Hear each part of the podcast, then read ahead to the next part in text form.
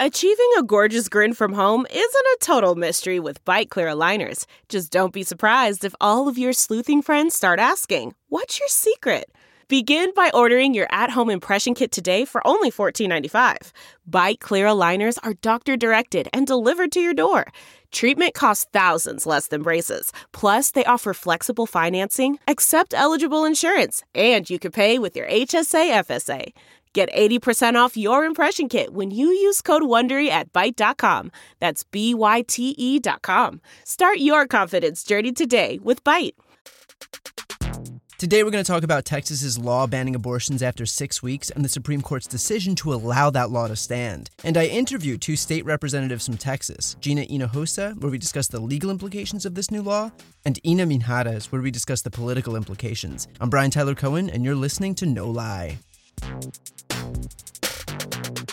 Now, in a move that I definitely didn't see coming but probably should have, the Supreme Court has functionally gutted Roe, opting to allow SB 8, which is the Texas law banning abortion in the state after six weeks, to stand.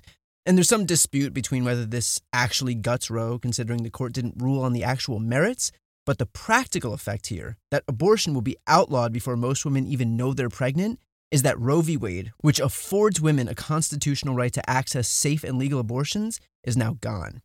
So, as a result of this law, there's basically a vigilante system in Texas where private citizens are empowered to police the ban themselves.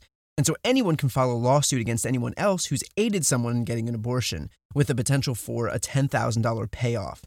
And so we're basically going to have a system where you have private citizens ratting other people out. Like, you know what's so crazy about this? This law was passed by the same party that fearmongers on a literal daily basis about the other side being communists.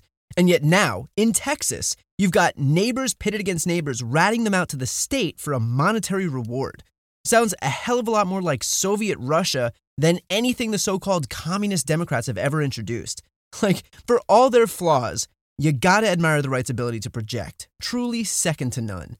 And you gotta love, too, that this is coming from, of all places, Texas. Like, don't tread on me, except when the state encourages private citizens to rat out their neighbors based on their reproductive health for a cash bounty.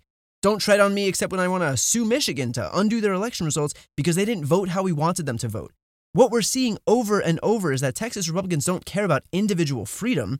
They care about imposing their own agenda and shoving it down your throat, wrapped in a facade of individual freedom. Now, what's especially insidious about this law is that the timing here is deliberate. We are in the summer of an off year in a midterm cycle. That was scientifically engineered to occur when not only the least amount of people would be paying attention, but also when the least amount could be done about it.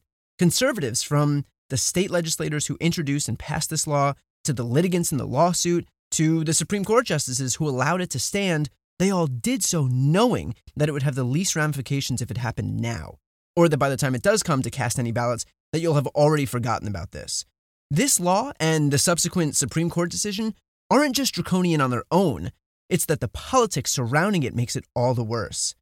Now, as for the issue of abortion itself, where you stand on this issue doesn't really matter because what everyone on the right seems to be forgetting is that we have a separation between church and state in this country. That concept is so important that the separation of church and state is right there in the very first clause of the Bill of Rights in the Constitution, the Establishment Clause. So, look, if you want to live your life based on your religion, go right ahead. But having freedom of religion means that while you get to practice any religion you want, you don't get to impose your religious beliefs on anyone else. And by the way, we have politicians on the left who are personally pro life but politically pro choice. And I know that conservatives like to try to call them out on it as if it's some irreconcilable trait, but it's not. The fact that someone's able to separate their personal beliefs and their political positions isn't some sign of moral weakness, it's a sign of strength. It shows, first of all, that they understand that we do have a separation of church and state. It shows that one person's religious convictions shouldn't dictate how you govern on behalf of tens of millions of people who might not share your personal religious beliefs. And finally, it shows that America is based on freedom. And the same way that you have the choice to practice whatever religion you want, or no religion at all, you also have the choice to get an abortion or not. You might not agree with abortion, and that's fine. Don't get one. Conservatives love to crow about how this is a free country. That doesn't only mean free on the issues that are convenient for them.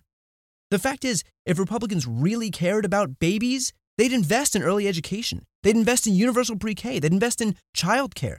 They'd invest in the children's health insurance program. They'd invest in SNAP, food stamps, where nearly half of the recipients are children. They'd invest in Medicaid, where again, half of the recipients are children. They'd invest in COVID vaccines, especially considering Texas itself is the nation's leader in child deaths from COVID. They'd focus on any of that. They'd focus on what's happening once they're actually born and not just a fetus. But they don't care because they're not interested in solving problems for people. They're just interested in virtue signaling about the unborn. Why? Because it's convenient, because they don't pose any problems, because they don't cost money, because they're not problematic, they're not homeless, they're not addicted, they're not migrants, they're not poor, they're not former felons, they're not women, they're not mentally ill, they're not liberals, they're not atheists.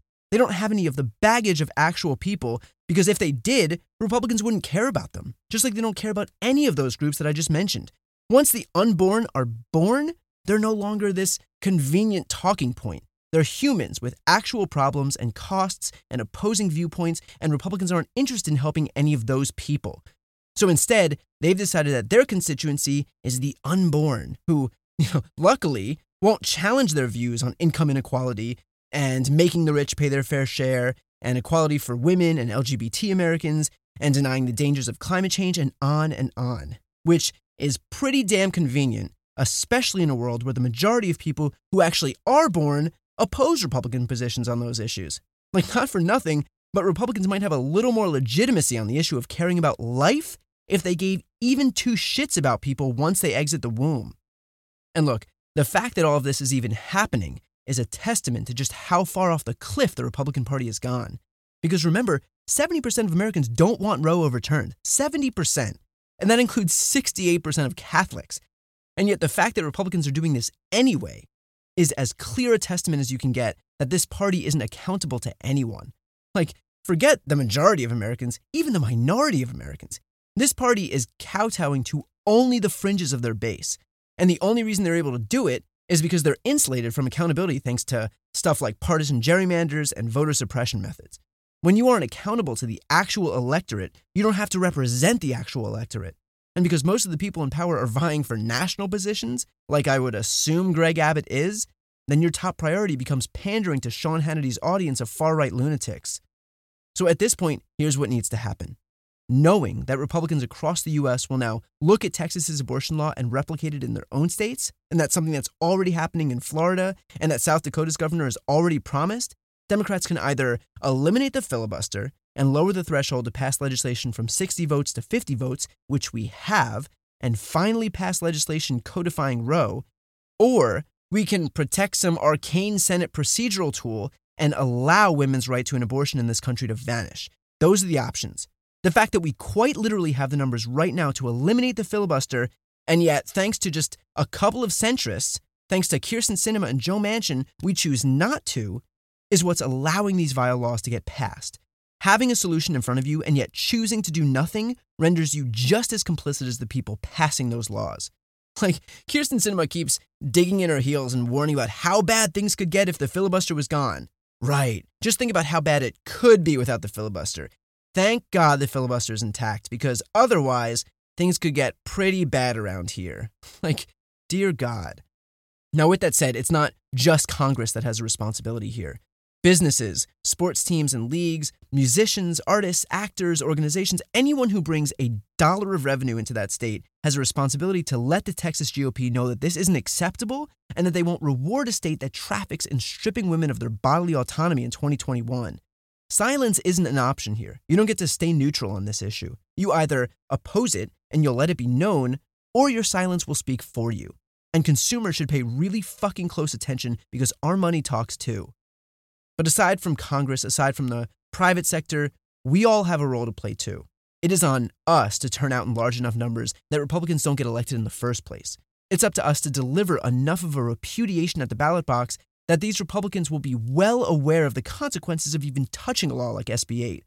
And I know that it's not easy. I know that we're contending with partisan gerrymanders and long lines and no drop boxes and getting kicked off of voter rolls, but that doesn't mean we give up. So, action items pick one person who's not registered and help them get registered. Do your small part. If you're looking for organizations that focus solely on voter outreach and voter registration, I have a fund called the Don't Be a Mitch Fund, where I'm raising money for organizations in nine key states including Pennsylvania, Wisconsin, North Carolina, Florida, Texas, Ohio, Georgia, Iowa, and Arizona. Their job is to get people registered and get people engaged. And knowing the danger of allowing Republicans to get elected, investing in approaches like these and doing it early is going to be essential. So if you want to donate, the link is in the post description, or you can go to don'tbeamitch.com, where everything is done securely through ActBlue, and 100% of your donation goes directly to these groups. But it doesn't have to be that fund, it can be any organization that you'd like. The point is doing something. So look, I get that this situation may seem scary and hopeless and exhausting. I get if you feel like you want to give up. But the right wants nothing more than for you to feel that way. So don't reward them for their horrific behavior by giving them exactly what they want. This is a fight worth having, and it's a fight that we can and will win if we all stay focused and we all do our part.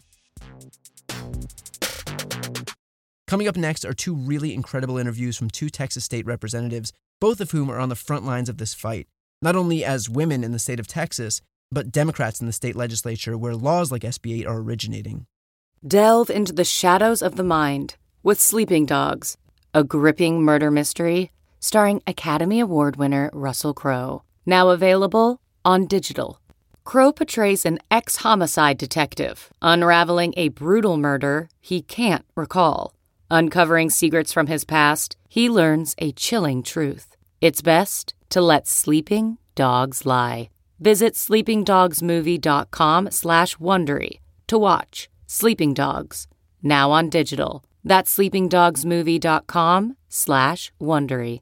CarMax is putting peace of mind back in car shopping by putting you in the driver's seat to find a ride that's right for you. Because at CarMax, we believe you shouldn't just settle for a car. You should love your car. That's why every car we sell is CarMax certified quality so you can be sure with upfront pricing that's the same for every customer. So don't settle. Find love at first drive and start shopping now at CarMax.com. CarMax, the way car buying should be.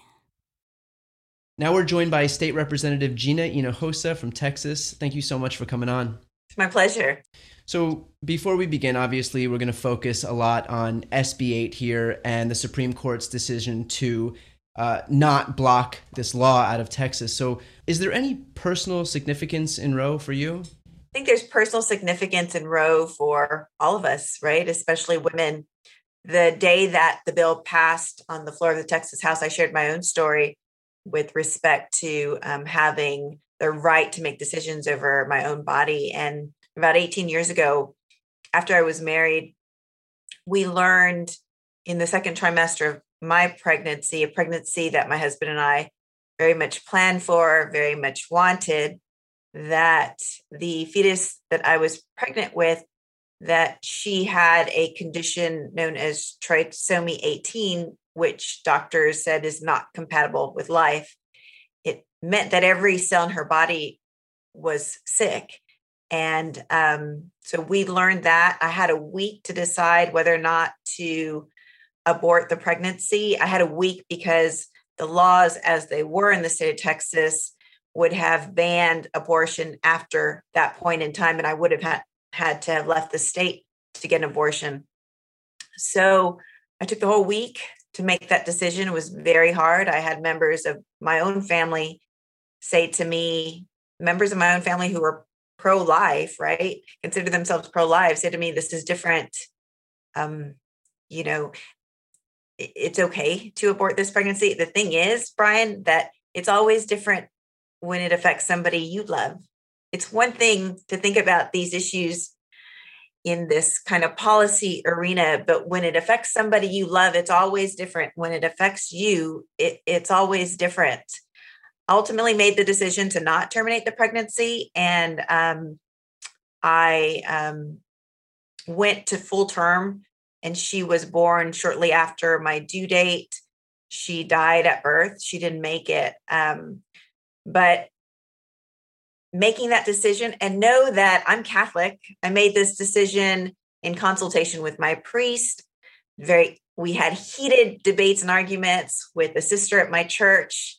Um, I was angry at God at the time. You know, this was a or my in my life, and if for any woman who has to deal with a decision like this and make this decision, it is probably the biggest decision of your life, but it made me who I am. And in that decision making process, I am a person of faith. I believe I experience God's grace in a way that if the government had required me to take that pregnancy to birth, go through 12 hours of labor, as is currently the law. Now, with this passage of SB 8, a woman who is pregnant with a fetus that is not viable, that will not live, must go through nine months of pregnancy and deliver that baby that will not live. And, and that's what I chose to do because of my faith and in, with family support. Um, but now women will have to do it because the government of Texas is requiring them to do it. It is under the strong arm of the government of Texas. And it is, I think, a violation of our human rights, um, definitely a violation of our constitutional rights. And it's um, it's just a sad, sad day in our country that we've come to this. And many families will be hurt, many women will be hurt, um, and already are being hurt by by this law. Yeah. Well, first of all, I'm, I'm sorry that you had to go through with that.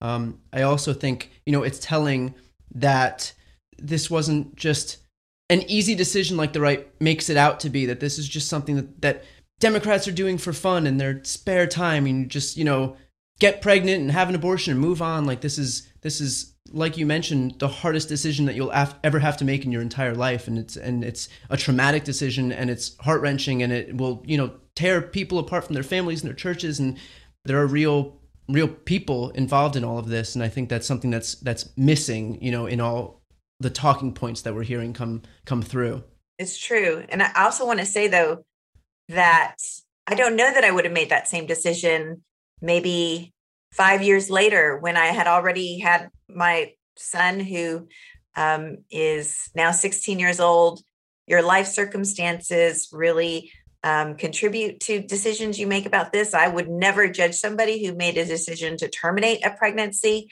I don't know what I would have done at any other moment. I just know what I did at that moment. And I would never judge anybody in that terrible circumstance with an impossible choice, really. Yeah.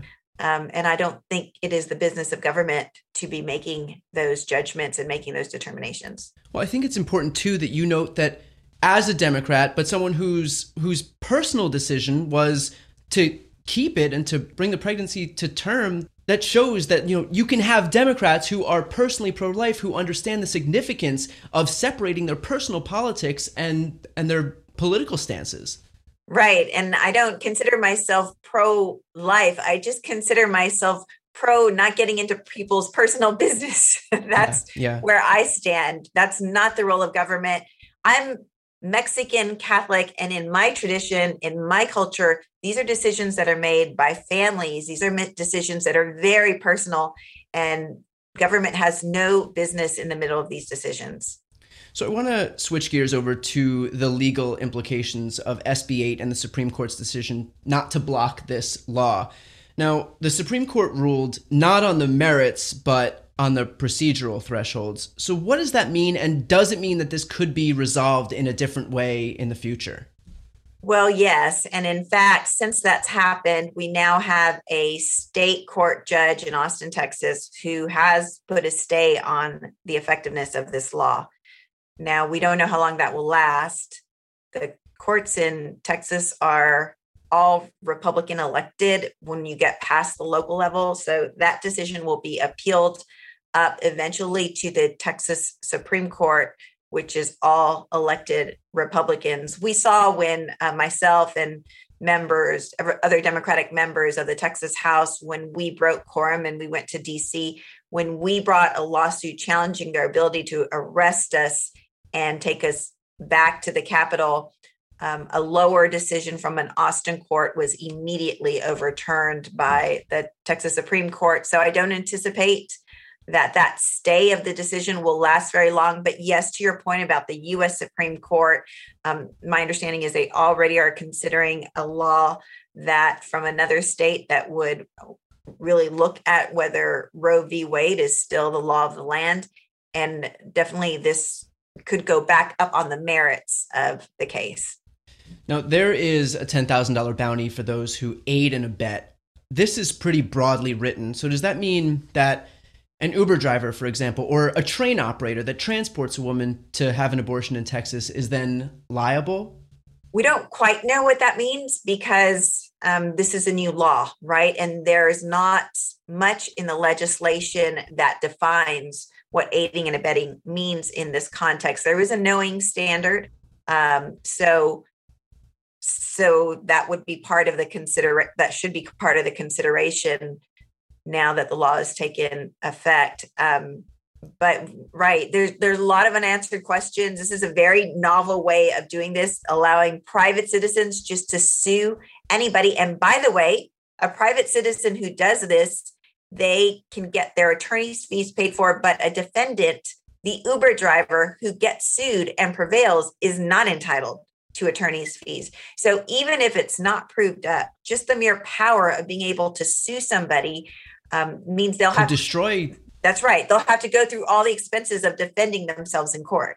Right. And, and I think the point of that is to just have a chilling effect. And so, you know, and the same goes with doctors, with anybody transporting, the really, it, it does put the onus on these people to really try to find out what these women are doing so as to completely insulate themselves from any financial ruin.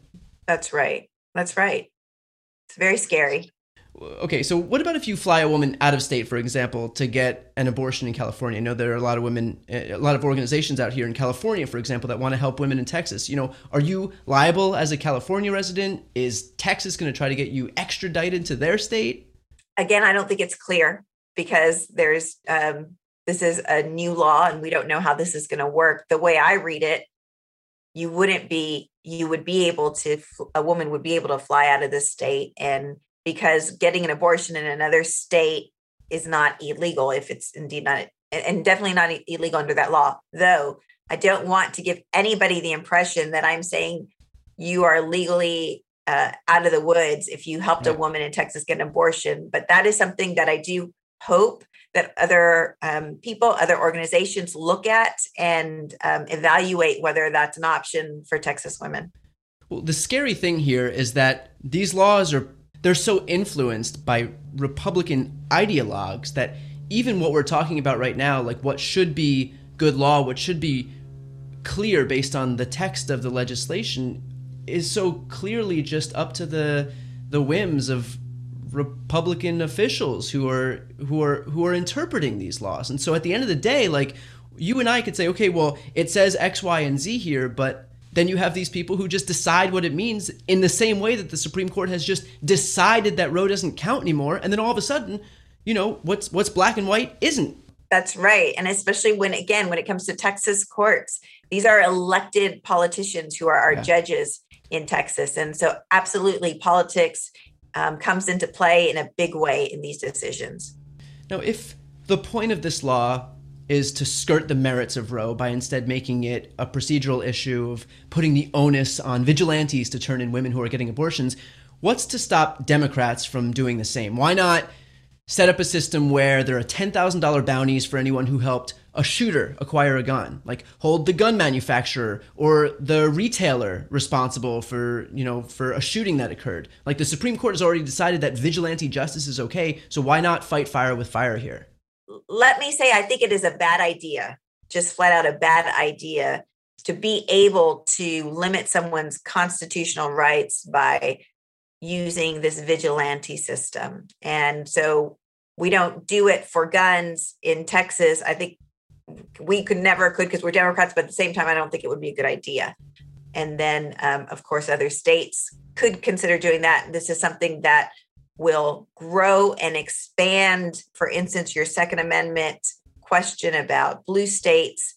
Definitely, if this vigilante system of justice is allowed to stand in Texas, it could be the tables could be turned. It could be used on Second Amendment rights. Um, it'll grow and expand if it's allowed to be the law in Texas. Yeah, yeah. I don't think anybody has any doubt as to the fact that when you basically give all of Americans a badge to to police any and every political hot button issue that they want to, that it's a that it won't turn out well for anybody on either side of the political spectrum.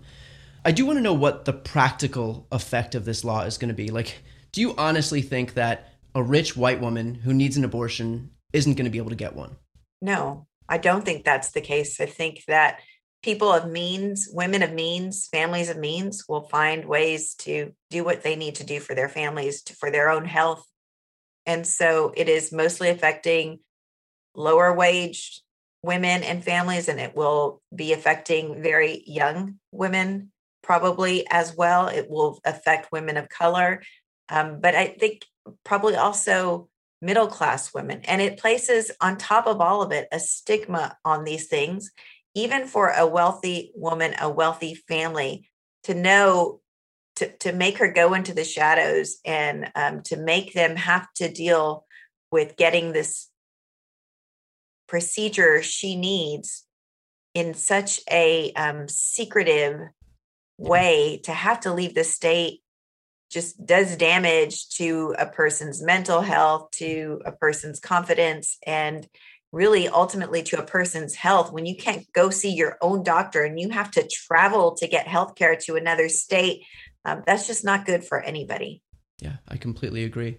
Now if the goal here is to actually stop unwanted pregnancies why don't republicans support sex ed? Why don't they support contraception methods? Why don't they support any of these proven means to actually prevent it from getting as far as an abortion in the first place that is a great question. That is something that I work have worked on for several sessions in the Texas legislature. My colleagues have worked on, and it is very, very hard to get support for contraception for women, for more accessible contraception for women. And it makes you wonder whether that is indeed the goal of laws like this to um, keep women from or for, to keep abortions from happening. What it feels like is it's an attempt to just limit the rights of women and not help to keep unwanted pregnancies and or uh, from happening and to keep abortions from happening but just to make decisions for women and take away our rights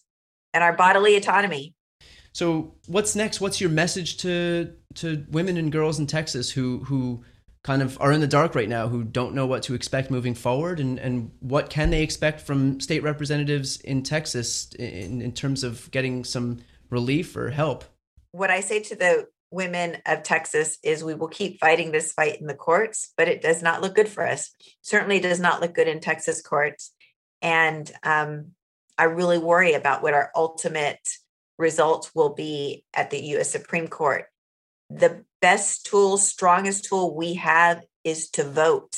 That is the only way we will assure we elect politicians who care about our rights to have control over our bodies and our destinies.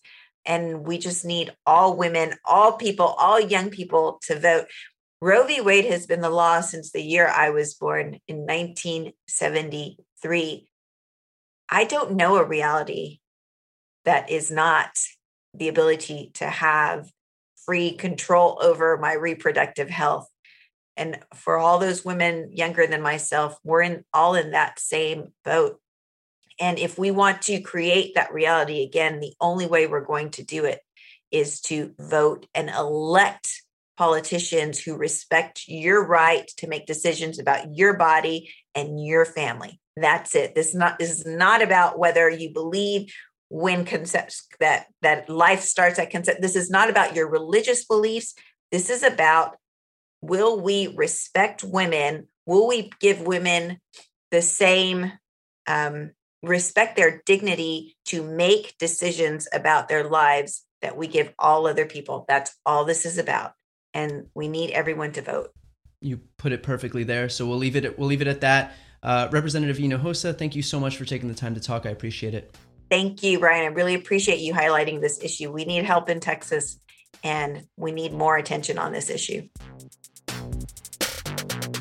Today we have State Representative Ina Minjarez from House District 124 in Texas. Thanks so much for coming on. Hey, thank you for having me. Good morning.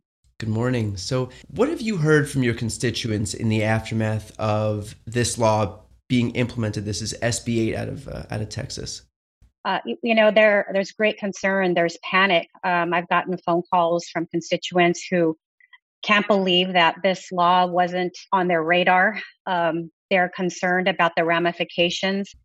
They are really having uh, I think, internal debate about what they're going to do in terms of changing leadership of this of this state.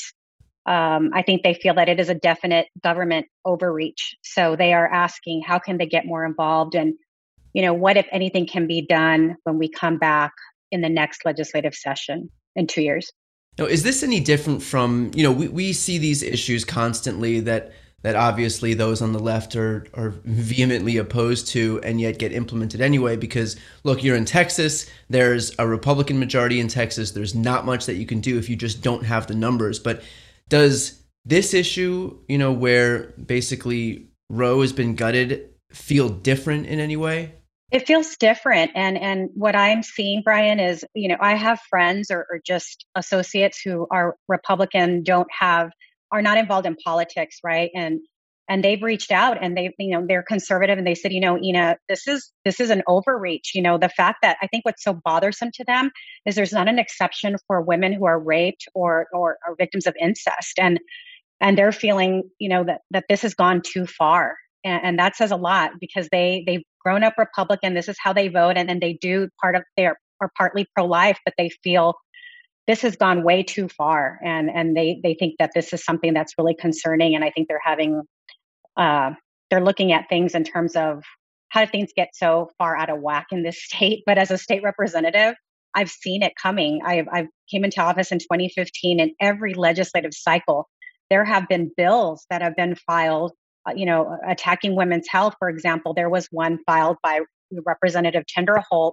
I think he's filed at several sessions where he wanted to charge women uh, with with uh, with a crime for getting an abortion and and charging them with capital murder, where they're looking at you know the death penalty if they're they're convicted. And so this is what's happened. This is what's being filed. But I think the public doesn't really pay much attention. But now that this SB 8 has become law and it, it just on September 1, the media highlighted it and, and, and what this law is going to do and, and it's caught it's caught people's attention it really does go to show how far the Overton window has shifted. You know, like sure. even what we're seeing right now, this would have been no one in their right mind would have would have just assumed this was going to happen. The bill that you just mentioned, you know, going into law, that that does sound crazy, but at the same time, so did this, and yet here we are right now. That's right, and and and unfortunately, I think what's happened is it, there has to be such a negative impact. The fact that this has become law, that it's going to touch people, actually touch people, that mm-hmm. now the outrage is happening. And sometimes people have to get angry and outraged to make a difference. Now, I, I know that you touched upon this a few moments ago, but can you expand on what you've heard from Republicans? Because 70% of all Americans support Roe, including majorities of both political parties. So, what are the political implications here? And is it possible beyond that that Republicans have just rigged the game so much through gerrymandering and voter suppression that they just assume that there's really no threat of pushback or accountability from this. That's what I think. I think a lot of the politicians that that have benefited from the gerrymandering and, and from you know politicking on their red meat issues in order to satisfy their their far right rabid base I think they're going to see that, you know, you've gone too far. You've pushed it way too far and you've woken up an electorate, right? That's that's very angry. I'm thinking about Brian, you know, the Republican moderate woman. I, I think that I think that they are really going to now start speaking up because I'm hearing from them. Um, you know, there was a representative who didn't get reelected, uh, Sarah Davis, out of the Harris County area, who was Republican, but she was very pro-choice. You know, she was uh, very vocal on that. And, and I think you're going to probably see maybe women like her or other uh, people that want to get engaged start running for office. And I think there just comes a time where there's a reckoning. If you keep pushing, pushing rhetoric and pushing things, and also you're upsetting people where we have real, real problems in this state. We've had, you know, the pandemic. We have right now, we're the highest rated, I think our, our state has the highest rate of children dying from COVID. I mean, that's yeah, something, it it's horrible. Uh, you know, we had the, the winter storm with the grid. There's so much need in Texas, and we cannot, the leadership of the state does not want to prioritize those needs. It's about satisfying their base. And we have a governor who's going to be running for president. So he's trying to out Trump possible opponents. And so it's gonna it's gonna irritate and piss off people. And and I, I think it's to have an effect on elections. And I think that people are going to start understanding when you start taking my rights and you get to the point where it's government overreach, we've got to start stepping in. But hey, at least they passed a law on critical race theory. So that's, that's what's yeah. that's what's important here. that's what's important here. um, now, you know, I, I see the crosses on the wall behind you. A major talking point from the right is that Roe doesn't reconcile with Christianity, and that that's the the basis for laws like SB 8. So, how do you personally reconcile your faith and your politics in this instance? Well, you know, my my my mother and father raised me Catholic. Um, I attended, you know, middle school through high school. I attended Catholic school, and you know, I, I graduated from the University of Notre Dame. But what my my mother and my father instilled in me, and the teachings that I learned from the church, is that I have my own personal relationship with God, and He's a He's a forgiving God. And the way that I feel is, I will not, I do not feel that I have the right to be having my personal judgments on another human being. I think I, I can't imagine. I've never been in a in a situation where I've ever had to decide whether I needed to have an abortion or terminate a pregnancy for one reason or another. I think that is such a personal decision that that someone has to make and with their doctor and with their family and with the God that they pray to. Um, and I just feel that that some of these decisions are personal. But for me, I want to have that option if a woman has to go that route, that she be allowed to and that it be a safe route to take. Um, and so for me, um, I believe that my God is a forgiving God. I believe that it, it is a personal conversation that a, a, woman has to have again with her family, her doctor, and her God. And I just will not. I just don't don't feel in in in judging another person, you know, in, in terms of their personal beliefs. Well, given that you are Catholic, you know, your voice is especially important in this argument here because uh, oftentimes we'll feel like the right has a monopoly over religion, over Christianity, and that we don't get to say anything from the left because we just don't understand. But I mean, you right here are a testament to the fact that there are practicing Christians and Catholics on the left as well, and that uh, your your voice in this argument uh, matters as well. Now, I feel like the Texas Democrats are constantly on the front line of this battle between national Democrats and, and the Republicans uh, in your state passing legislation that's just, you know, awful from from the voting rights legislation to stuff like this. So what's your message, you know, in the aftermath of that walkout to try to pressure national Democrats into passing the Voting Rights Act? Now we obviously have this serious attack on Roe. What's your message to these national Democrats who do have an opportunity to fix all of this if if they would be able to eliminate the filibuster and start using their majority to actually pass legislation protecting voting rights and protecting women's reproductive health. You know, coming from the state of Texas and and and always being at the losing end of these battles, um, it, you all have a critical role to play federally, nationwide. Um, that's why we broke quorum because we needed to come and talk to you all about understanding that we are outnumbered in the state of Texas. You all have, you all are in the position of so much authority. It's just understanding that you need to be brave and bold and you need to push for change and be the voices of those state legislatures that don't have one.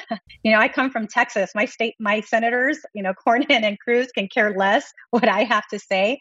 But you know what? They represent all Texans, and there are Texans screaming for help. And, and so we hope our federal electeds understand and are taking note of what's happening um, and that they are in a position that they can make change and they need to be bold and they need to get rid of that filibuster. We elected them, you know, to be at the front lines for us federally, and they are in the position to do so. And I hope that they understand that that it all lies with them now, and they got to be the fight now, let's finish off with this. You know, there are, you obviously have a lot of constituents both in your district, and there's, you know, a ton of women and girls all throughout the state who are scared right now. So, what's your message to those women in light of uh, this Supreme Court decision?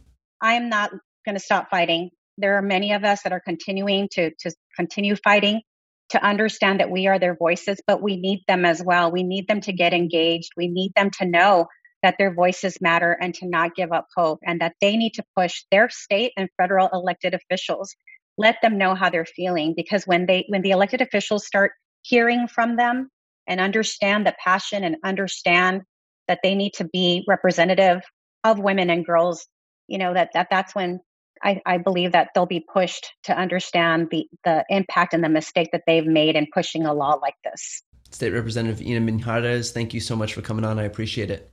Thank you so much, Brian. Thanks again to State Representatives Hinojosa and Minjarez. One last thing if you live in California, we're getting down to the wire. As far as this recall goes, the leading candidate on the right, Larry Elder, has promised to appoint a Republican to Dianne Feinstein's seat if, for any reason, it should become vacant. So please, do not let our hard work over these last few years be for nothing. If you've received your ballot in the mail, vote no on question one and put it back in the mailbox or a drop box. Or you can go and vote in person either early or on election day, which is September 14th. Okay, that's it for this episode. Talk to you next week. You've been listening to No Lie with Brian Tyler Cohen, produced by Sam Graber, music by Wellesley, interviews captured and edited for YouTube and Facebook by Nicholas Nicotera, and recorded in Los Angeles, California. If you enjoyed this episode, please subscribe on your preferred podcast app. Feel free to leave a five star rating and a review, and check out briantylercohen.com for links to all of my other channels.